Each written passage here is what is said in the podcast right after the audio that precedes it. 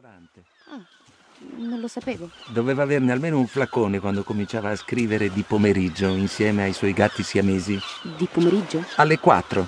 Lo immaginavo. La sua è una scrittura pomeridiana. Continuiamo. Poi vi direi a che ora scrivono Gadda e Calvino. Bob, però, nasconde un segreto. È un agente infiltrato della narcotici. La sua casa è piena di telecamere che riprendono tutto, giorno e notte. Bob è uno di quegli agenti che operano sotto copertura riferisce ai suoi capi nascosto da una tuta disindividuante che nasconde i suoi lineamenti e il suo aspetto. Serve per evitare che qualche talpa all'interno della polizia sveli la sua vera identità alle organizzazioni di narcotrafficanti. Bob ha una doppia vita. A volte diventa l'agente di spionaggio Fred, nemico e spione di tutti quelli che nella sua vita di tossico sono i suoi amici. La situazione è complicata dal fatto che uno degli effetti collaterali della sostanza M è la progressiva separazione dei due emisferi cerebrali che produce lentamente una profonda e inarrestabile schizofrenia. L'emisfero della razionalità, della logica, diventa sempre più autonomo da quello dei sentimenti. La vita della identità Bob Fred si sgretola e insieme alla sua quella dei suoi amici vittime. Fermati qui. Ma non sono stata abbastanza brava da arrivare al finale? No, sei stata molto convincente. Da voler arrivare al finale con le parole originali. Un finale straziante. Siamo arrivati alla libreria dell'isola. Vuole dare un'occhiata? Certo, ma senza vedere il film. Siamo dentro stromboli e non vorrei uscirne. Non c'è nessuno.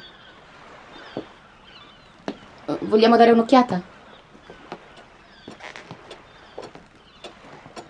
Senza il libraio questi libri sembrano bambini impauriti. Abbandonati. Sull'isola, un po' fuori stagione, nessuno ruba i libri. Sì, è vero, ma non bisogna lasciarli soli. Devono passare dalla libreria al nuovo proprietario.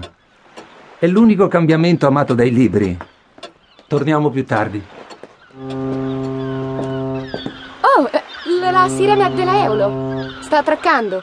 Vuole che torniamo all'imbarcadero? Senza vedere quel tuo posto fantastico. No, no, assolutamente no. Voglio proprio andarci. Poi, forse, forse ti permetterò di raccontarmi il finale di Philip Dick. A Scanner Darkly. Non vuole leggerlo? Hm? Allora è vero che gli editori non leggono niente. No, non è vero. E la storia dell'editore Rizzoli, il capostipite, che pensava che Tolstoi e Dostoevsky fossero una persona sola? Mondadori e Rizzoli sono stati degli eroi, dei pionieri dell'editoria. Il Far West dell'editoria. Forse, ma avevano cominciato dal livello più umile, stampando giornaletti illustrati e poi scoprendo Hemingway, Thomas Mann, Omero. E poi sono venuti i figli di papà. Lei, Garzanti, Feltrinelli. Posso farle una domanda? Una domanda un po' indiscreta. Tutte le tue domande sono indiscrete. Che rapporti aveva con suo padre? Era un uomo eccezionale, quindi mi faceva paura. Lei ne ha conosciuti più di chiunque altro, credo. Le voglio fare... Dove stiamo andando? La casa è subito dopo l'osservatorio. Non sapevo che stessimo andando in una casa. C'è una vista unica. Dietro c'è il vulcano che spara fuori i lapilli e davanti tutto l'arcipelago. Se ci aggiungi un fico d'India è la descrizione più stucchevole che potessi fare di quest'isola. Quando si tenta di descrivere dei paesaggi sublimi, il rischio è sempre di essere stucchevoli. Ci si affida alla carità di chi l'ascolta.